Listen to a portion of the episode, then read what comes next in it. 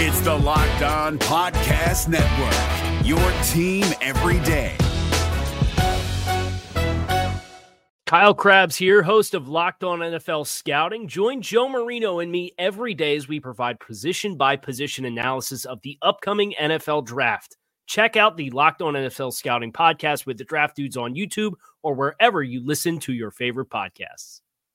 You are Locked On Bengals, your daily Cincinnati Bengals podcast, part of the Locked On Podcast Network. Your team every day. What up, Bengals fans, and welcome to another episode of the Locked On Bengals podcast. I'm your host, Jake Liscow. James Rapien, my co host, will be joining you a little bit later. He's still down at Paul Brown Stadium as I record this, and we'll hear from him in segments two and three of the show. And today's episode is brought to you by RockAuto.com. Amazing selection, reliably low prices, all the parts your car will ever need. RockAuto.com. So, as I mentioned, James is still down at Paul Brown Stadium covering the Bengal scrimmage. And that's what we're going to talk about to start the show. I'm going to tell you what I heard as I listened to Dan Hoard and Dave Lapham on the radio, some themes from the practice that stood out to me, where some players showed up in some unexpected places with some unexpected units. Who's getting some reps with the first team that you're not necessarily expecting to hear? Getting throws from Joe Burrow, for example We'll get into that to start the show, and then James will bring you his notes from his live observation of the scrimmage, as he was one of the lucky few that was able to view that scrimmage firsthand. He's also currently participating in the press conferences. Zac Taylor, Joe Burrow, Lou Anarumo, all speaking to the media this evening, and he will update you on the most interesting things those guys had to say. But let's get started by talking about the scrimmage itself, my observations. Who didn't play? Who played?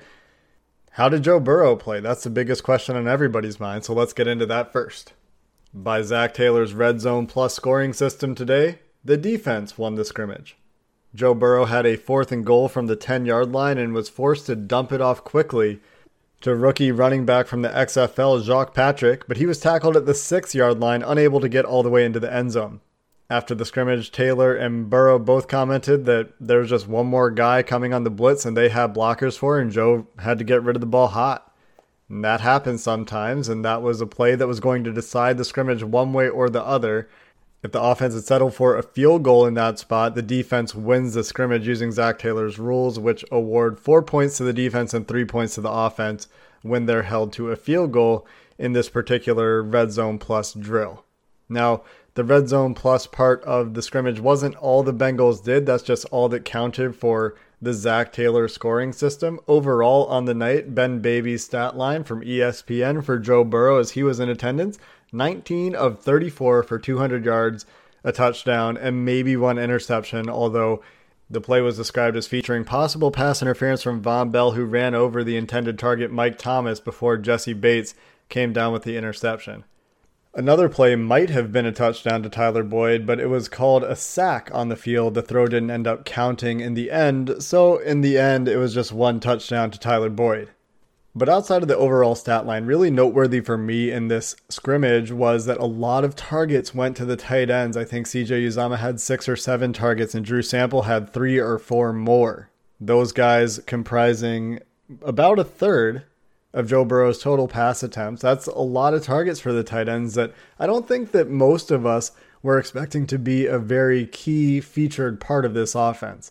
Of course, that could be because John Ross, AJ Green aren't playing, so their wide receiver skill is a little bit lower than it will be when those guys are out there. Speaking of guys not playing, the total list of non participants from notable players in this practice, AJ Green was not a participant. He was hoping to play according to all reporters down at the stadium, but was not given that opportunity. Carlos Dunlap didn't dress. Carl Lawson didn't dress. Joe Mixon was at the scrimmage, which is a positive sign as he hasn't been seen at practice for a few days now, but didn't play. And there is no definite timeline for his return to practice, according to head coach Zac Taylor, as he's recovering from some migraines. But it's still good to see that Joe Mixon was out there on the field with his teammates going through a few light conditioning drills before the scrimmage commenced. John Ross was also present. He had his left elbow in a heavier brace, and he didn't participate in the scrimmage. But after the scrimmage, Zac Taylor was asked if that was just a precautionary thing, and he said that yes, it sure was. Some other notes from the scrimmage, and, and just a note here the way that the scrimmage is covered, it's a lot harder to find out what's going on on the defensive side of the ball because when Dan Hoard is announcing it on 700 WLW in Cincinnati, he's talking about what the offense is doing. The offense is always driving the action, right, in a football game. And if you're doing play by play, it's it's largely dictated by what the offense does. And then if the defense reacts, the defense reacts and gets mentioned. That's great. So largely you hear about who's on the field for the offense at a given time. And so what I noticed was that early, all of the wide receivers were getting in there with the number ones. All of them had a chance to catch passes from Joe Burrow with guys like Damarkus Lodge, Mike Thomas, and Stanley Morgan all contributing with Joe Burrow, the passer. So all those guys were out there with the number ones as they're mixing receivers up with AJ Green and John Ross out.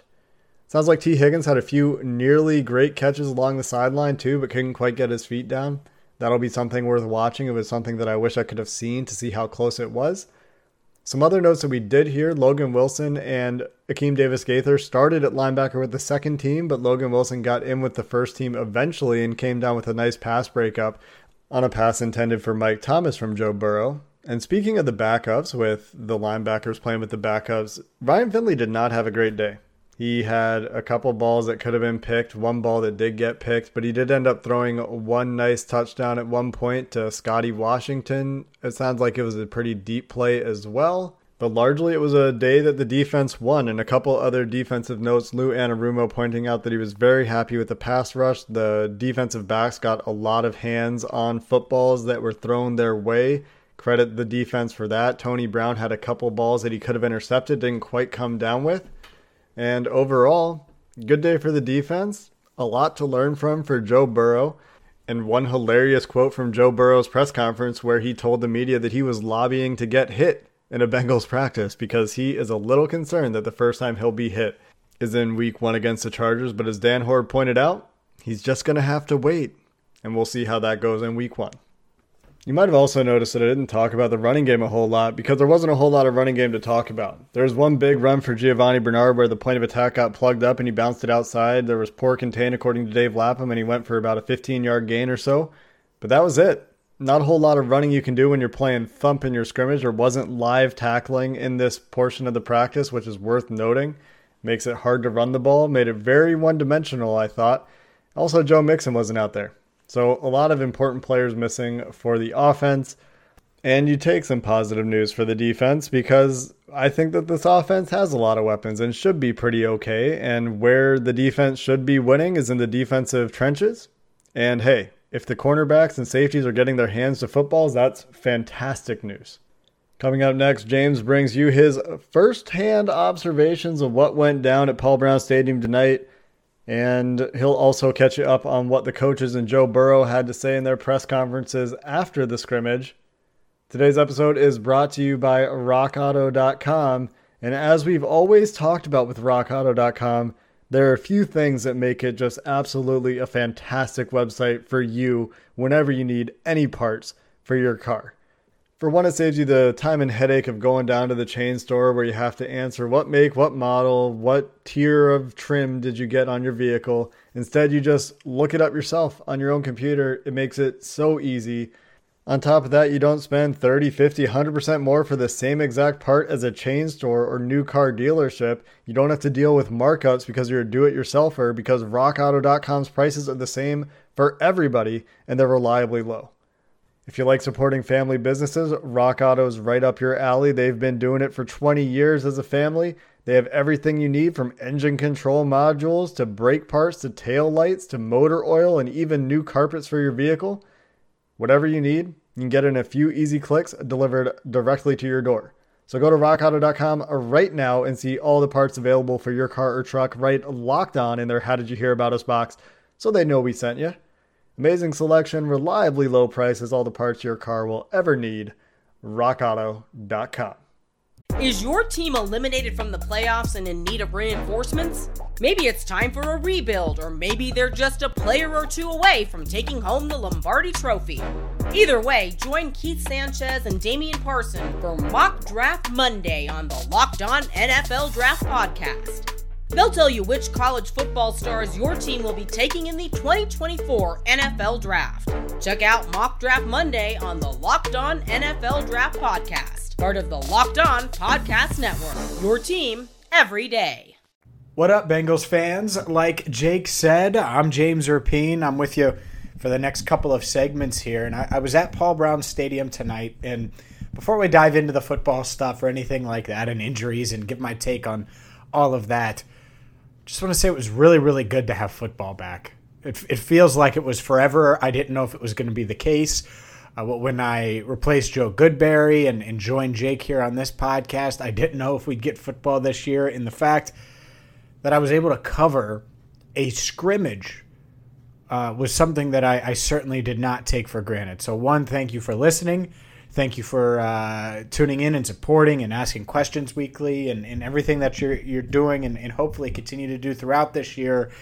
And football is back, so let's dive into it. Let's start with number nine. Look, Joe Burrow is, and, and, and I, I think it, it goes without saying, but, you know, a lot of us haven't seen him in person. This is really my first time in a game like setting because even scrimmage number one was on the practice field and it was just a lot of 11, 11 on 11 this is the first game like setting I've seen Joe Burrow in in person, where you're going to the sidelines, you know, you're alternating series, in, in you know, and, and that's what you're doing. And to me, the thing that stood out the most was his athleticism, was his ability. And, and again, you know this from the Georgia highlight back at LSU where he hits Justin Jefferson after he spins out of a sack and he throws it on the run. Like we've seen those plays. But watching it in person, he's extremely quick. extremely quick for his size. It's not like this is a, you know, Kyler Murray and he's not as fast as Kyler Murray, but that, that's he's just really quick. He's elusive. He's got really good pocket presence, and all of that was really fun to see in, in person. And the the funny part about Joe Burrow tonight was, was the fact that he started 0 for 3, and you're just like uh, th- there was a drop in there, and then there was an off-target pass, and then I think he threw one away, and you're like, man, what's what's going on? And there's been multiple times throughout training camp where it's like, wow, that's multiple incompletes. What's going on? Well, Joe then completed his next nine passes because that's how he responds. And uh, I, I, he got praised by Zac Taylor after afterwards, and uh, Dave Lapham certainly praised him. And, and Burrow didn't finish great on Sunday night. He completed 19 of 33 passes, a touchdown, and then a pick that you could say was a pick or wasn't. When I wrote for allbengals.com, when I wrote it, I didn't count it as a pick, so I'm not going to here. Uh, it was basically either defensive pass interference or an incomplete or a pick, and it was really hard to tell. Um, either way, Jessie Bates was the one around the ball so that being said, I, I think Burrow was pretty solid on Sunday night. Not great, but certainly solid. And his athleticism is what stood out. And honestly, and I know Jake mentioned some of this in the first segment, but you're talking about a guy in Burrow, and he wasn't going up against all of the ones, but pretty much the most of the ones on the Bengals in that defense. Uh, the the number one linebackers, uh, the number one safeties, you had guys out there uh, on that defensive line. Sam Hubbard was really the the top edge rusher with Carl Lawson and, and Carlos Dunlap out. But the defensive line, I mean, Mike Daniels was in there some, DJ Reader was in there some, not a ton, but in there.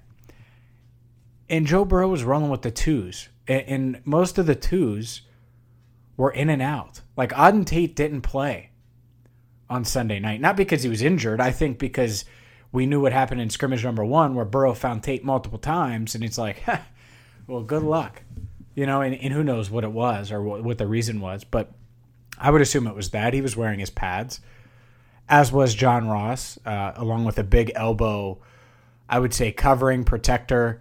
Zac Taylor, I asked him about it afterwards, and he said, "Oh, it was just precautionary." But Joe Burrow didn't have Joe Mixon or AJ Green or John Ross or Auden Tate, who obviously he has a great rapport with already. He didn't even have Giovani Bernard for more than a couple of plays. And yet he was moving the offense. He was completing a bunch of passes. He found Uzomah, I believe, four times on the night. Uh, Drew Sample three times. And, and there were drops on drops on drops. And so I think about it like, okay, well, if you put those first team wide receivers in there, what's going to happen? And I think that's the difference here. And Joe didn't seem too concerned about not being able to get reps with AJ Green or anything like that. They they've ran uh, full speed routes. They just haven't done a lot of eleven on eleven together. So I'm sure they're going to try to get some in between now and the start of the year. But am I going to knock the Bengals coaching staff? I thought about that, and my initial reaction was AJ wanted reps and you didn't give them to him. But am I really going to knock this coaching staff for not playing a guy in a scrimmage that has missed 29 of a possible 64 games over the past four seasons? A guy that missed all of last year and hasn't played in a game that mattered in any game, actually, since December 2nd, 2018? No, I'm not going to knock them for that.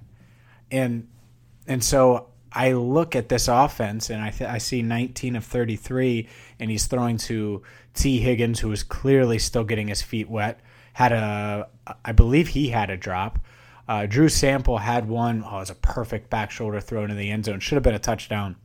And it was defended well by, I believe it was Tony Brown, who was all over tonight, by the way. Tony Brown looked good. Had a couple pass breakups, but he was in on, on that one with Sample. I believe he knocked it away as Sample went to catch it. And, and it was one of those where Sample's jumping up and turning in midair.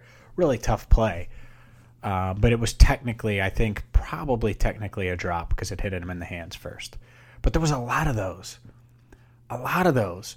And so that should be cleaned up when you have AJ Green out there and you have John Ross and Tyler Boyd as your one through three. And that's who the, the one through three is. Uh, and then uh, obviously Higgins would be in the mix, but I, I, think Tate's ahead of Higgins right now. I don't even think it's close. Watching Higgins on Sunday night, and not that it's a knock on him, but like if you need a play week one, who are you going to? 85 or 19? I, I'd say 19.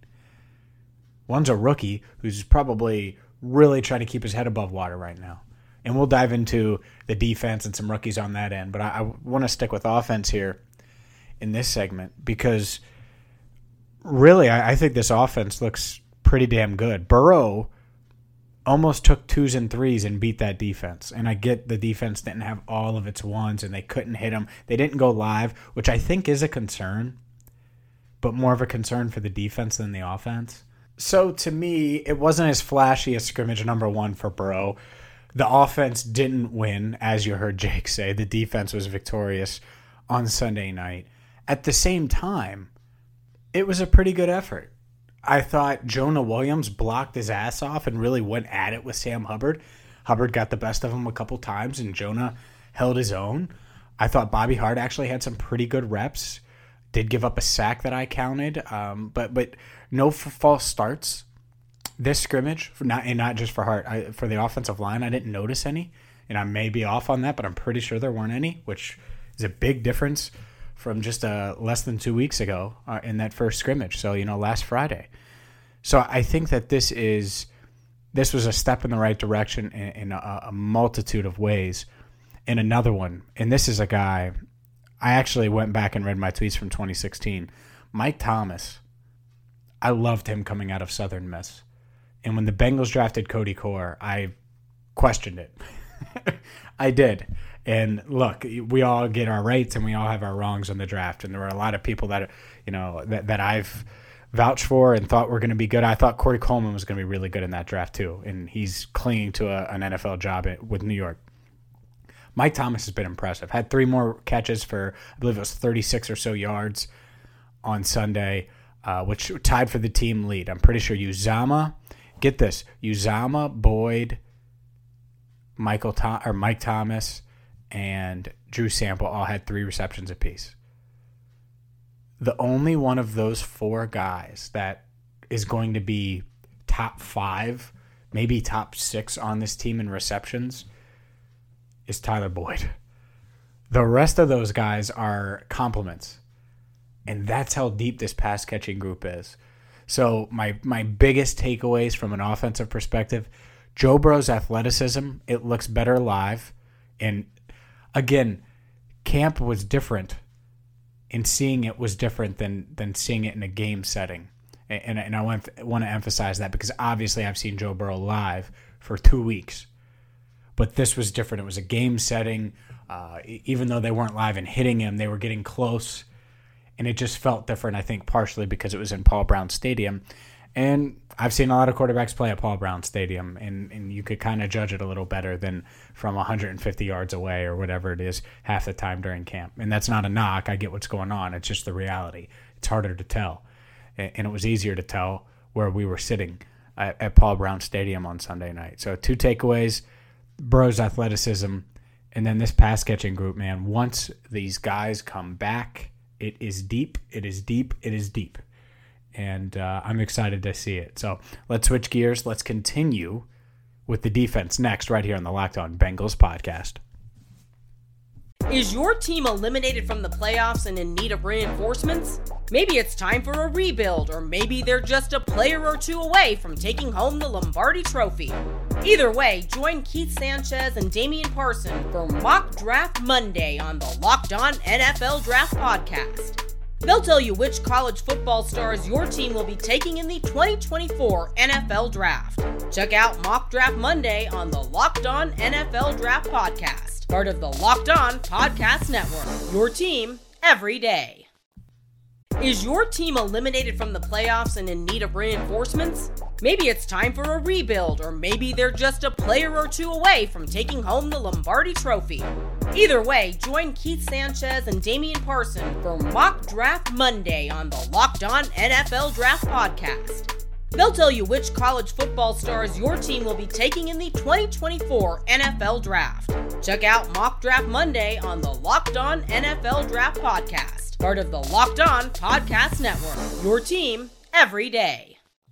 So the defense won the scrimmage, and rightfully so. They were able to disrupt Burrow a lot of the night.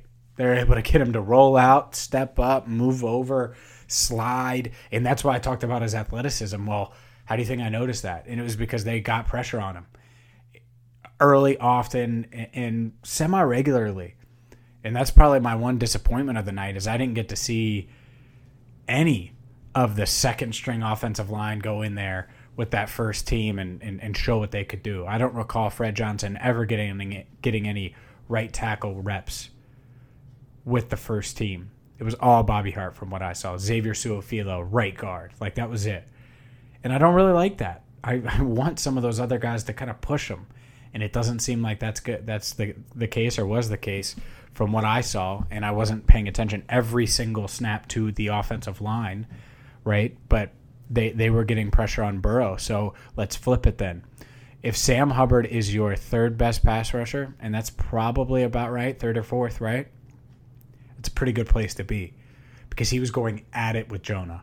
He was going at it with Hart, and he was putting pressure on Burrow throughout the night.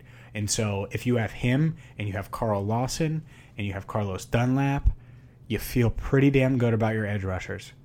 I at least I do.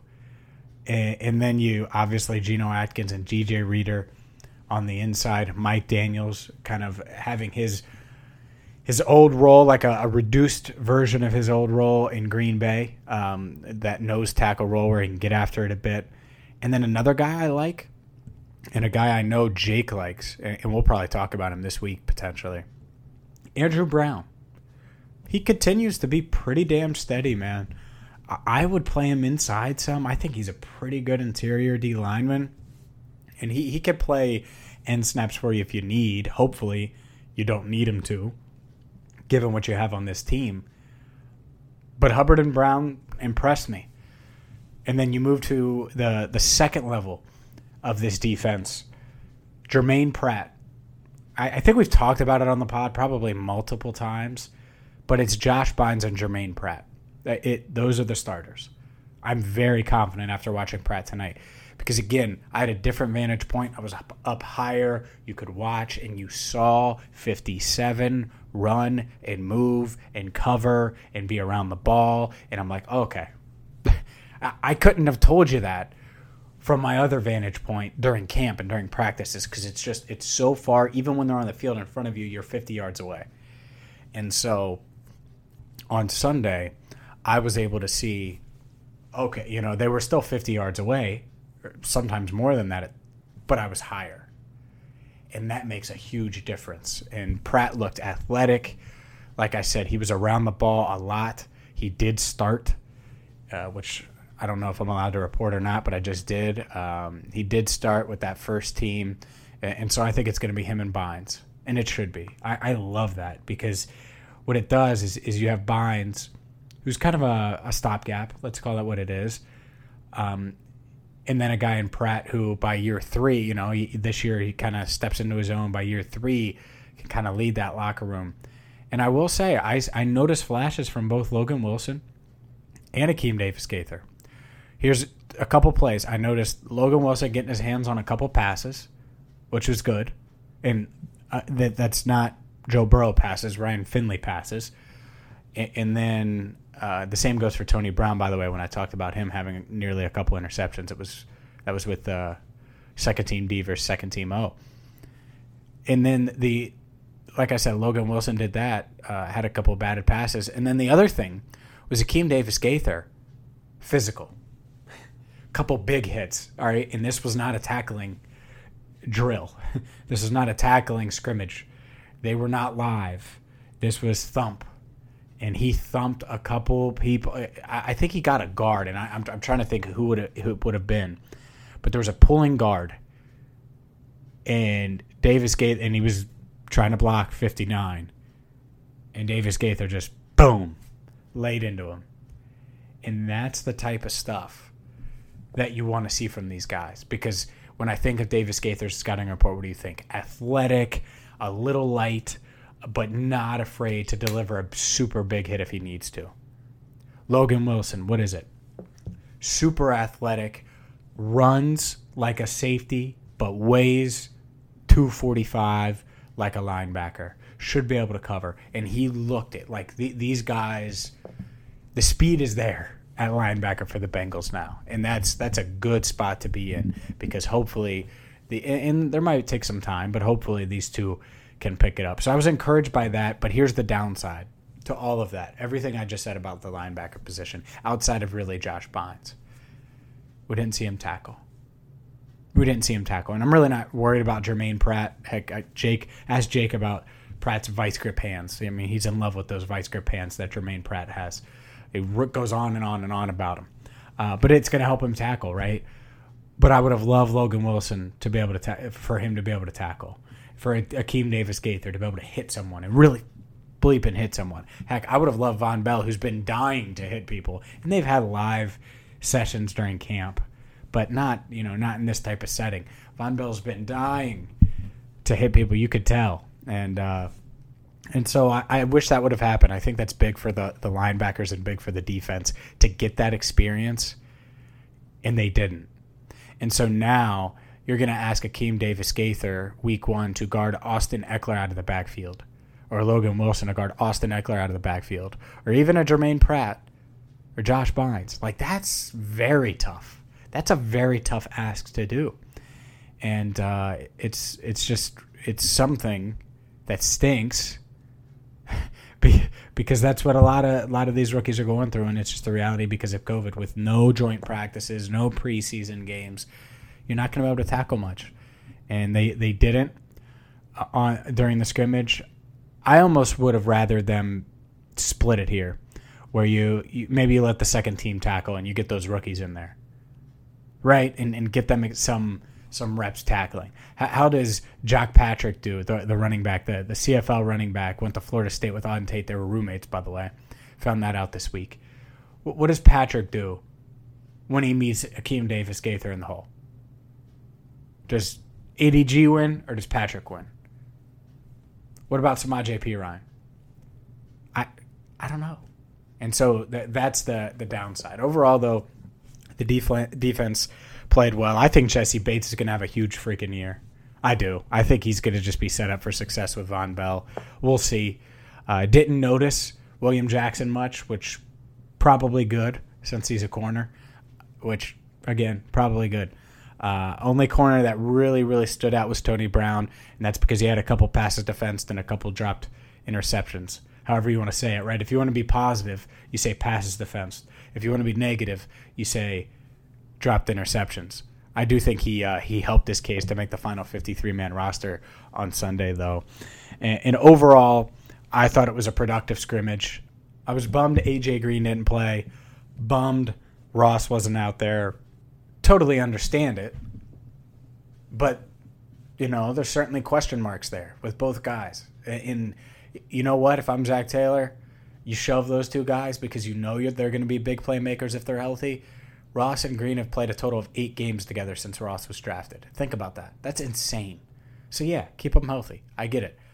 The other thing is Mixon, and Mixon went through some individual drills and stuff like that, and I, I like that. I, you know, we just don't know when he's going to be back. I fully expect him back for Week One against the Chargers. All right, that's going to do it for this episode of Locked On Bengals. If you're new to the podcast Make sure you subscribe. iTunes, Google Play, Stitcher, Podbean, wherever you get your podcast. We're the only daily Bengals podcast on the planet.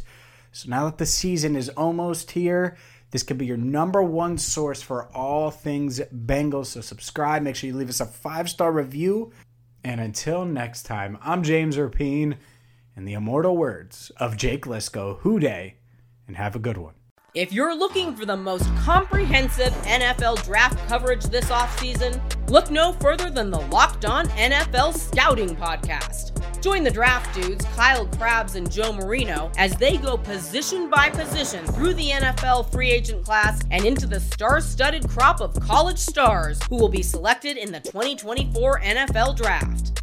If you want to know who your favorite NFL team should be adding to its roster, you need to check out Locked On NFL Scouting, available on YouTube and wherever you get your podcasts. Part of the Locked On Podcast Network. Your team every day. Is your team eliminated from the playoffs and in need of reinforcements? Maybe it's time for a rebuild, or maybe they're just a player or two away from taking home the Lombardi Trophy. Either way, join Keith Sanchez and Damian Parson for Mock Draft Monday on the Locked On NFL Draft Podcast. They'll tell you which college football stars your team will be taking in the 2024 NFL Draft. Check out Mock Draft Monday on the Locked On NFL Draft Podcast, part of the Locked On Podcast Network. Your team every day.